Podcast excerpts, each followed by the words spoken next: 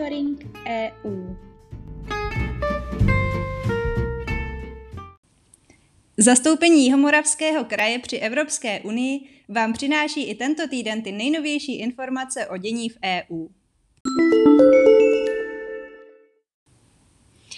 Aktuálně z EU. Francie zná výsledky prvního kola prezidentských voleb.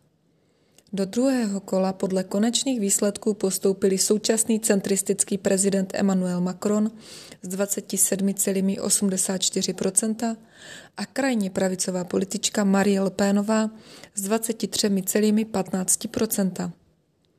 Na třetím místě skončil krajně levicový kandidát Jean-Luc Mélenchon. Macron i Le Penová jí zahájili kampaň před druhým kolem, které se uskuteční 24. dubna a které rozhodne o konečném vítězi. Průzkumy mapující podporu dvou kandidátů nasvědčují vítězství prezidenta Macrona. Jemuž přisoudili 52,5 až 55% hlasů.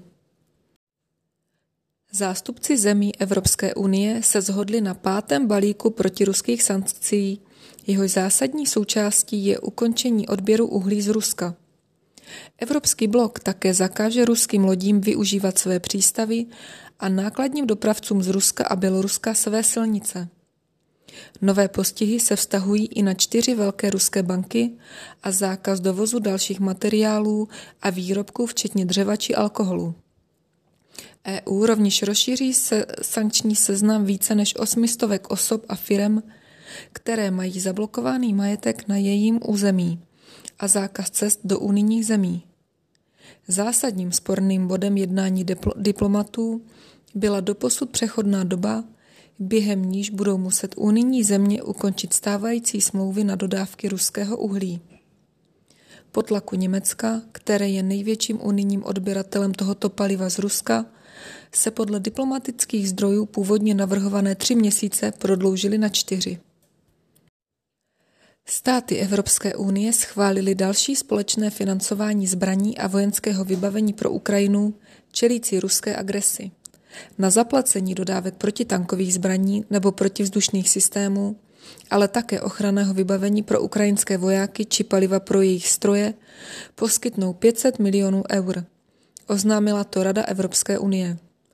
Celkově tak od začátku ruské invaze EU uvolnila na zbraní a vojenský materiál pro Kyjev už 1,5 miliardy eur. Česko podle neoficiálních informací jako první členský stát Evropské unie poskytlo Ukrajině tanky, podobný krok nyní zvažuje Německo. Na Slovensku se zase vedou debaty o předání stíhaček MiG-29. Nadzvukové letouny nabídlo v minulosti také Polsko, předání se ale nakonec kvůli obavám z ruské reakce neuskutečnilo.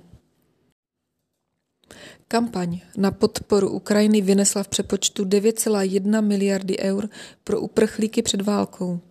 Evropská komise sama věnovala miliardu eur a Evropská banka pro obnovu a rozvoj přislíbila další půjčku cca 1 miliardu eur na pokrytí potřeb lidí vysídlených invazí. V rámci vybrané finanční pomoci je určeno 1,8 miliardy eur vnitřně vysídleným osobám a 8,3 miliardy eur na pomoc uprchlíkům v členských státech EU a zemím, jako je Moldavsko. Konkrétně 4,1 miliardy eur jsou finanční příspěvky a věcné dary pro vnitřně vysídlené osoby a uprchlíky přislíbené vládami a společnostmi, které se zapojily do kampaně. A 5 miliard eur představuje půjčky a granty od evropských veřejných finančních institucí.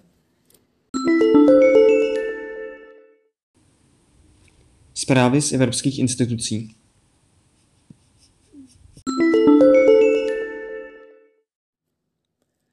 Předsedkyně Evropské komise Ursula von der Leyen navštívila Kijev s cílem podpořit snahu Ukrajiny stát se členem Evropské unie, předala von der Leyenová prezidentu Zelenskému dotazník, na jehož základě se bude EU o přijetí Ukrajiny rozhodovat.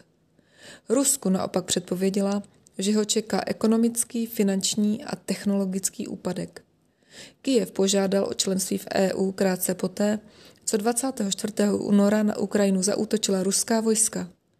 Žádost nyní zkoumá Evropská komise. Je však třeba podotknout, že vstupní proces připojení se k bloku 27 je dlouhý a komplikovaný. I kdyby tak komise žádost vyhodnotila pozitivně, před startem podrobných rozhovorů o přistoupení musí kandidátskou zemi schválit všechny členské státy. Evropská policejní agentura Europol oznámila, že zahájila operaci zaměřenou na majetek ruských fyzických i právnických osob, na které byly uvaleny sankce kvůli válce na Ukrajině. Na operaci s názvem Oscar se budou kromě ní podílet také Úřad pro justiční spolupráci Eurojust a unijní agentura pro ostrahu hranic Frontex. Cílem operace je podle prohlášení Europolu podpora členských států EU při zmrazování majetku osob, které se na unijním sankčním seznamu ocitly v souvislosti s ruskou invazí. Kromě toho bude odhalovat možné obcházení obchodních a hospodářských sankcí Evropské unie. Operace potrvá nejméně jeden rok. Evropská komise zahájila s Českem řízení kvůli tomu, že podle jejich kontrol nedostatečně třídí odpad před jeho umístěním na skládku. Dle exekutivy Evropské unie má Česko mezery v právních předpisech, které by měly tento problém na základě unijní směrnice řešit. Všechny země 27 mají na jejím základě povinnost co nejúčinněji zpracovat a rozstředit odpad před jeho odvozem na skládku. Cílem pravidel je chránit před škodlivým dopadem skládek životního prostředí a zdraví lidí.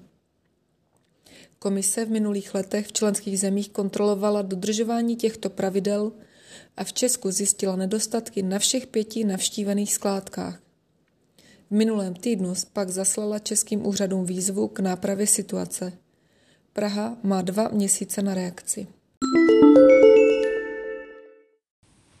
Zprávy z činnosti zastoupení Ve dnech 11. a 12. dubna proběhla pracovní cesta pana předsedy apostola Cicikostase do Brna. Zastoupení společně s protokolárním oddělením Evropského výboru regionů připravilo program, v rámci kterého se pan předseda setkal s představiteli kraje, včetně pana hejtmana Jana Grolicha nebo s paní primátorkou Markétou Vaňkovou. Dále stihnul prohlídku augustiniánského opatství, kde měl možnost si mimo jiné prohlédnout i originál Mendelova rukopisu. Jedna ze zastávek směřovala také do asistenčního centra pomoci pro ukrajinské uprchlíky, kde mu byla panem hejtmanem konkrétněji přiblížena pomoc Jihomoravského kraje Ukrajině. U příležitosti zakončení cesty předsedy Evropského výboru regionů a postola Cicikosta se v Brně uspořádalo zastoupení v úterý 12. dubna společně s Masarykovou univerzitou místní dialog v rámci právě probíhajícího Evropského roku mládeže a soudržnosti. Dialogu se zúčastnili studenti z brněnských univerzit, kteří tak měli možnost dostat odpovědi na své otázky přímo od nejvyššího představitele výboru regionu. Během dialogu se řešila témata jako nedostatečné informování o evropských záležitostech v České republice, euroskepticismus Čechů, ale také třeba zapojení a posílení postavení mládeže či rozvoj a udržitelnost venkovských oblastí.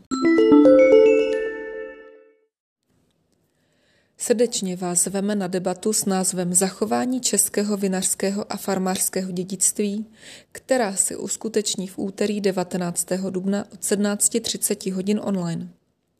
Dokáže se zemědělství a vinařství vypořádat s výzvami 21. století? Jaké příležitosti nabízejí nové technologie?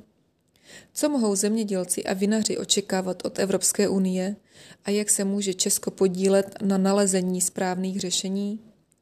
Právě o tom budou diskutovat hosté, kteří se zemědělství a vinařství věnují jak na akademické půdě, tak i v praxi. Sledovat živý stream bude možné na facebookové stránce zastoupení. Akce se koná ve spolupráci s Eurocentrem Brno a webovými portály Euroaktiv a Euroskop.cz. Celý monitoring EU si také můžete přečíst na našich webových stránkách www.kjmk.eu v sekci aktuality.